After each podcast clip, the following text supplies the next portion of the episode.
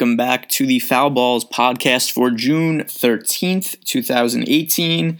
And nine games to talk about on Wednesday. And it's kind of funny because nine games on Wednesday, there was 15 games on Tuesday, but I kind of feel like there are more options I'm interested in for Wednesday slate than there are for Tuesday slate, even though there's way less games.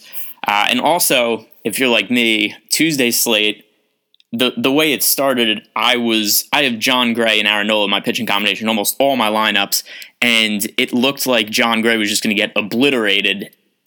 Terrible first inning, couldn't throw strikes, gives up a three run homer to Sean Kingery, and I was kind of writing the night off way too early, and then Jon Gray bounces back, ten strikeouts, one of the better value plays on the slate. So sometimes just have to remember that the the points after the first inning count just as much as the first inning. But I was not expecting a good Jon Gray game, and now certainly some of the White Sox stacks look really good. The Dodgers are off to a good start against Colon, and Nola pitched a great game. Gray pitched a great game, so it should be a good night. But after the first inning, I was ready to turn off the games and say, well, this is going to suck. But not always the case. The games go on. So, Wednesday's slate. We have at the high end, a few good pitchers here. We've got Gerrit Cole, Trevor Bauer, Jose Berrios. And of these three, Gerrit Cole is definitely the best pitcher, but I like the spot for Bauer the best. I don't know if he's somebody who I'm going to have overall like a massive amount of exposure to because there are some cheaper pitchers I like also. But if I have the space to go up, I think Bauer makes the most sense, and I think he is a pretty solid play against the White Sox, the White Sox have been better against right-handed pitching than they have been against lefties this year, but there's still upside there. They strike out. I've been on the right side of White Sox games the last couple times because I stacked the White Sox on Tuesday and they had a good game, and then Monday I was on Carrasco. He had a good game, so I hope that continues and I keep getting the sides of these games right. So Trevor Bauer against the offense of the White Sox, who are currently was 17th in WRC plus against right-handed pitching, but the strikeout rate a little over 24%. So a lot of upside there. And Bauer, if you look at his game logs, a lot of upside and a lot of floor to him also. He's had at least 23 fantasy points in five consecutive starts. Uh, eight of his last nine starts, he scored at least 22 fantasy points. One of the reasons that he produces so well is he averages more pitches per start than any other pitcher in baseball. He's actually thrown at least 100 in every single start this year. Averages, I think it's around like 108 or something per start. So a lot of a lot of floor and ceiling added to Bauer that you don't necessarily see from the numbers because he's throwing a few more pitches than any other pitcher in baseball, which affords him you know, just extra opportunities for outs and to accumulate points. So moving down, we have Kenta Maeda at 9,400. I think is in a pretty favorable spot at home against the Texas Rangers. Another thing also that could be significant here is that Nomar Mazara was scratched from Tuesday night's game with an illness, and he's one of the better hitters against righties on the in the Rangers lineup. So that would be a boost to Maeda if Mazara isn't able to play. One other thing here, though, is that Maeda is coming off a hip injury and hasn't started in a little bit. He's coming right off the DL. So there's a chance that he has a pitch restriction. That's something we have to pay attention to. Closer to lock, look for the Dodgers beat reporters. Is there a chance that we don't see a full outing for Maeda? Because if they're going to say, hey, he's capped at 75 pitches or whatever, then I'm not going to have a lot of interest in him at that price tag. But if he's full go, home matchup against the Rangers, I think that he's a good play at 9,400. Moving down, I think two guys who pretty good values for their price. One, Nick Pivetta at 7,500, really favorable matchup against the Rockies, who are dead last in the league WRC plus against right-handed pitching. Uh, I think a lot of the same things that I said about Nola, we could say to Pivetta, except Nola's obviously been a better pitcher this year, but Pivetta still has been solid and just really favorable matchup against the Rockies, who can't hit for shit away from Coors Field. And then we have Luke Weaver at 7,700. Ah, uh, man, it's it's Weaver's a tough one for me. I've rostered him a decent amount this year, and overall, it hasn't gone all that well. But still, I, I believe in Luke Weaver overall as being a solid prospect. He has not had a great season, but another pitcher, good matchup against the Padres, 83 WRC plus against right-handed pitching. That's 26th in baseball, 25.8% strikeout rate, so that's really high. I prefer Pivetta in this price range, but I still think that Weaver is a viable option who's worth rostering. I'll definitely have more exposure to Pivetta. And then moving down, one other pitcher who uh, another just total crapshoot, Sonny Gray at 6,900. So Gray has been all over the place this year. If you look at his last five starts, he has been over 24 fantasy points in three of them and under six fantasy points in the other two. So for Gray, he's going to either pitch really, really well or really, really poorly, and there has not been a lot of in between for him this year. I think it makes sense to have a small amount of exposure to Gray. I think it has. It also makes sense to have a small amount of exposure to the Nationals' offense as a hedge because I think one of them probably has a big game in the spot. Because, like I said, when Gray pitches well, he pitches really, really well and scores a lot, a ton of fantasy points. When he pitches poorly, he gets blasted. So we don't know which Sonny Gray is going to show up, but he's priced extremely cheaply. There's a lot of upside for him. There's upside for the Nationals offense. Uh, great, 6,900. Definitely worth a punt play. Uh, of all these guys, my favorite pitcher is Nick Pivetta.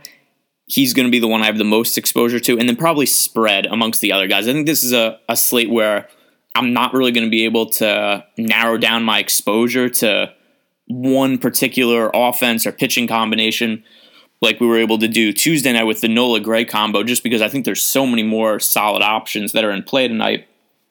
Uh, but doesn't necessarily mean that I think it's a bad slate. Uh, just one that probably going to be spread a little thinner than I would typically like. So moving into the offensive options, I already talked about the Nationals. Not a priority play for me, but one that if I'm making 20 lineups, I probably make two or three stacks of just to have some exposure against Sonny Gray because of the upside. And then it's kind of the same on the other end where Sonny Gray is probably somebody who have in also like two or three out of 20 lineups. Uh, just something I want exposure to both sides because of the upside there.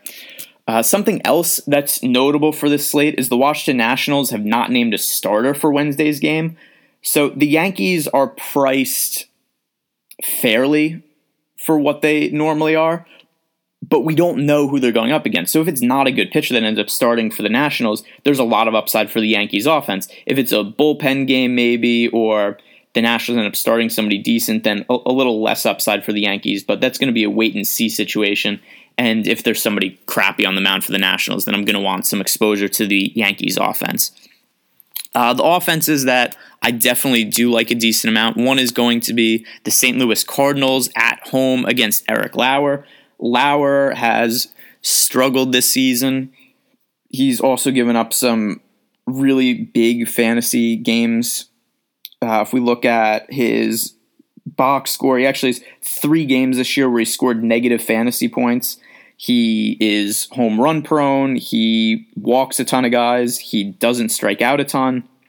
So this is a spot I think a lot of upside for the Cardinals. I like targeting them here. Also, they're not all that expensive so I think that they make sense as value plays.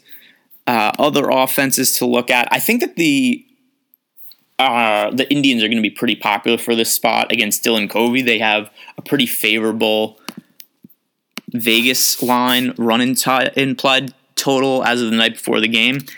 I, I don't think I'm going to make any full stacks of them. Maybe I would use some of them as plugs, guys like Lindor or Jose Ramirez when I have extra salary. But I think Covey is probably a little bit underrated. He was terrible last year. He was one of the worst starters in baseball. He had a 7.71 ERA, a 7.2 FIP. He walked nearly as many guys as he struck out.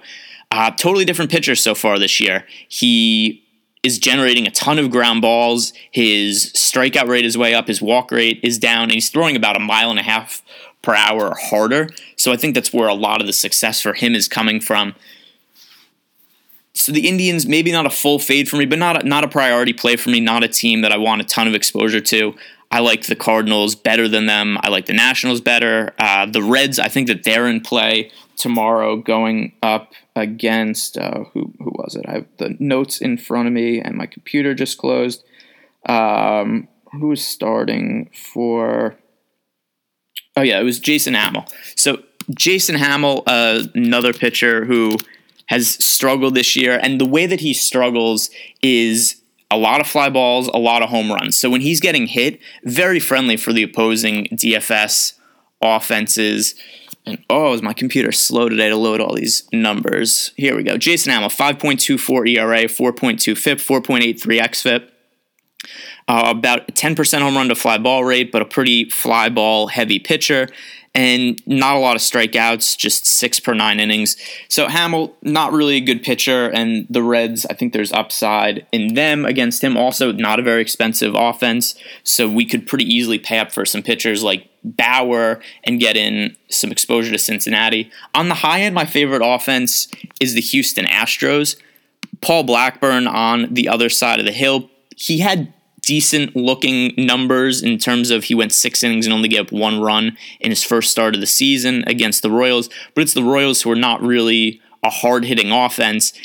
And he still only managed three strikeouts in those six innings, didn't walk anybody. If we look at the numbers for Blackburn last year 4.38 ERA, a 4.7, uh, 4.38 FIP, 4.76 XFIP only 3.38 strikeouts per nine innings. So that's a really big red flag to me. Even if he has done an okay job at limiting runs, somebody whose strikeout numbers 3.38 last year only struck out uh, three and six innings in his first start this year. His minor league numbers were mostly around high fives, low six strikeouts per nine innings. That's a ton of contact to be given up. And the other thing that's really favorable for this matchup is there's expected to be really strong winds blowing out to center field in Oakland. So Oakland is a pitcher's park, but the main reason it's a, pitcher's park is because there's so much foul ground there that there's a lot of balls that are hit down the first and third baselines that end up being outs in Oakland that would otherwise be in the stands at other stadiums. There's still a decent amount of home runs that get hit in Oakland. So when we're considering the wind, I, I think that it's a pretty favorable spot for the offenses. And Houston's offense now getting healthy. Josh Reddick was on the DL for a while. He's back. Carlos Correa was injured with uh, an oblique injury. He returned to the lineup on Tuesday night.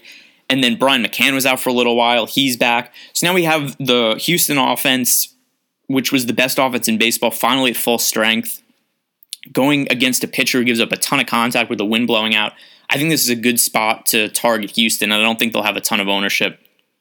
And what are their price? We've got Altuve's at five thousand, and he is the most expensive hitter on the entire roster. So we could go with the top five Houston hitters, and then combination of like Weaver and Pivetta stack the Astros pretty easily, and I think that's probably my favorite route to go for the slate. In terms of priorities for offenses for me, it's going to be Astros 1, Cardinals 2, and then Reds 3. Pivetta is my favorite pitcher, and then mixing in Sonny Gray, Luke Weaver, Kenta Maeda if he doesn't have a pitch restriction, and Bauer. So that is going to wrap up today's podcast. You can follow me on Twitter at GErenbergDFS, and I'll be back for Thursday's slate.